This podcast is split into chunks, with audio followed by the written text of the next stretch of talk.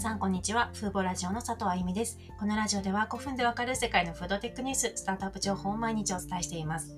通常はですね、海外のフードテックニュースをお伝えするんですけれども、今日は珍しく国内のバーガーキングで今販売されているプラントベースワッパーについてお話ししたいと思います。このお話をしようと思ったのがですね、私が以前プラントベースワッパーを食べた感想を記事にしたことがあるんですが、この数日アクセスが異様なほどに急上しているんですね。で、今まで私もいろいろなメディア複数運営してきましたが、一つの記事が一日に、まあ、これぐらいアクセス来るのってあんまり考えられないなと思って調べてみたんですけど、どうやら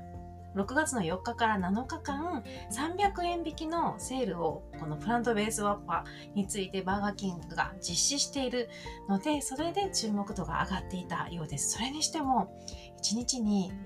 多い時では1つの記事だけで 1000pb ま1000回見られているですよね。でこれってあのいろいろ記事書いて他のメディアでも書いてきましたけどこれほどのアクセスはないので意外と国内でも代替肉植物肉への関心っていうのはこれほど高まっていたんだということがこうリアルなデータから分かります今プラントベースワッパー乾燥で調べると私の記事が多分1番なのかなで、プラントベースワッパーで調べると4番ぐらいにあるんですけども、これぐらいの順位、まあ、プラントベースワッパーだけで4位ぐらいであってもかなりのアクセスが集中してますので、今すごく多くの人が関心を持っている話題なんだと思います。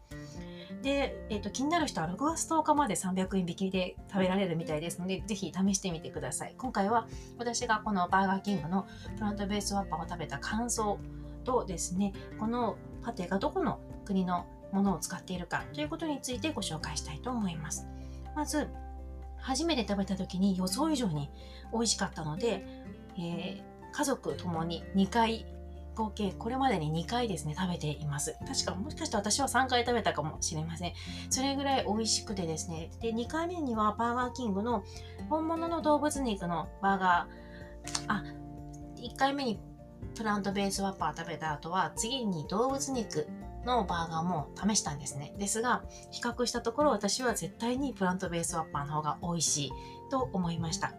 で、私の家の近くにはバーガーキングがないので、UberEats での注文なんですけれども、店頭価格では単品590円、セットで890円ですので、今買えば、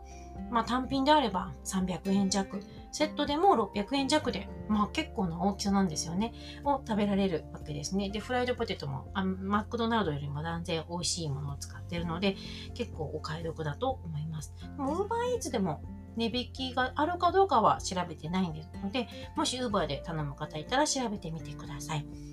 で、パッと食べた印象では、なんか、口の中に燻製のような香りが広がるんですよね。人によってはこの風味が気になる人いるかもしれないなと思いました。私はなんかちょっと若干燻製を食べてるような感じはありましたが、多分あの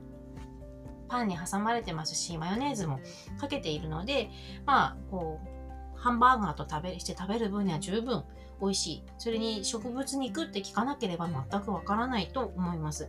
でちなみに、えっと、まあ、パテだけの味はどうなのかなって食べたら、こっちはちょっとやっぱ残念でしたね。バーガーとして食べるのはすごく美味しいんですけども、私はパテだけで食べるには、まあ、残念だなという感じでした。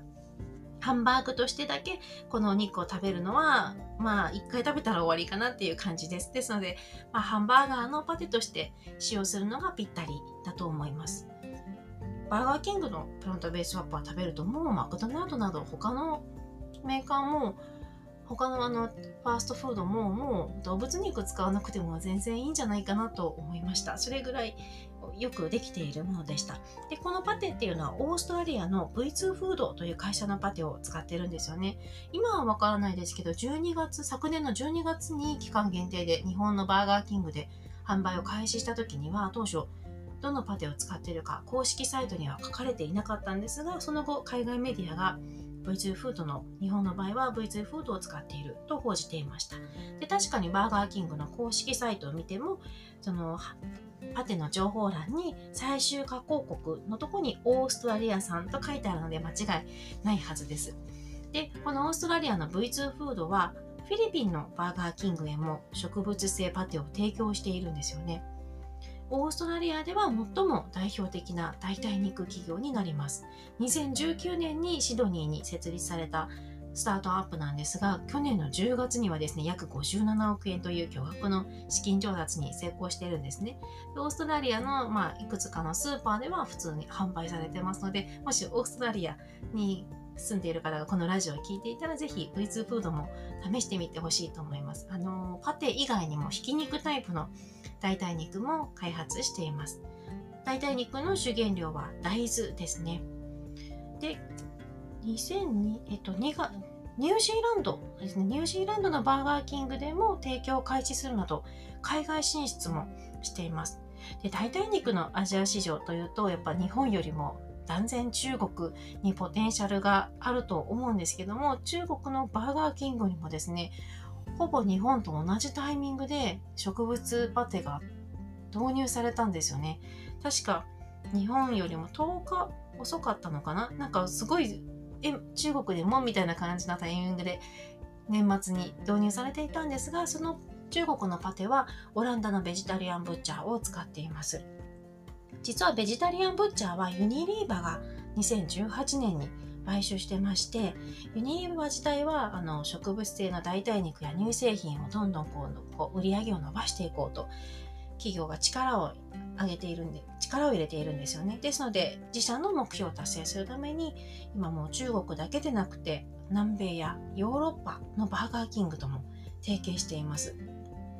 そしてあ確か記憶違いでなければ最近ちょうど明日からドイツに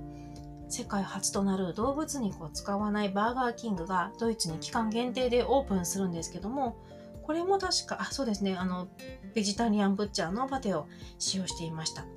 まあバーガーキングってすごくフードテックに一番力を入れているファーストフード店といっても言い過ぎではないと思います。ですので、まあ、今10日までちょうどセールやって300円って結構大きいですよね。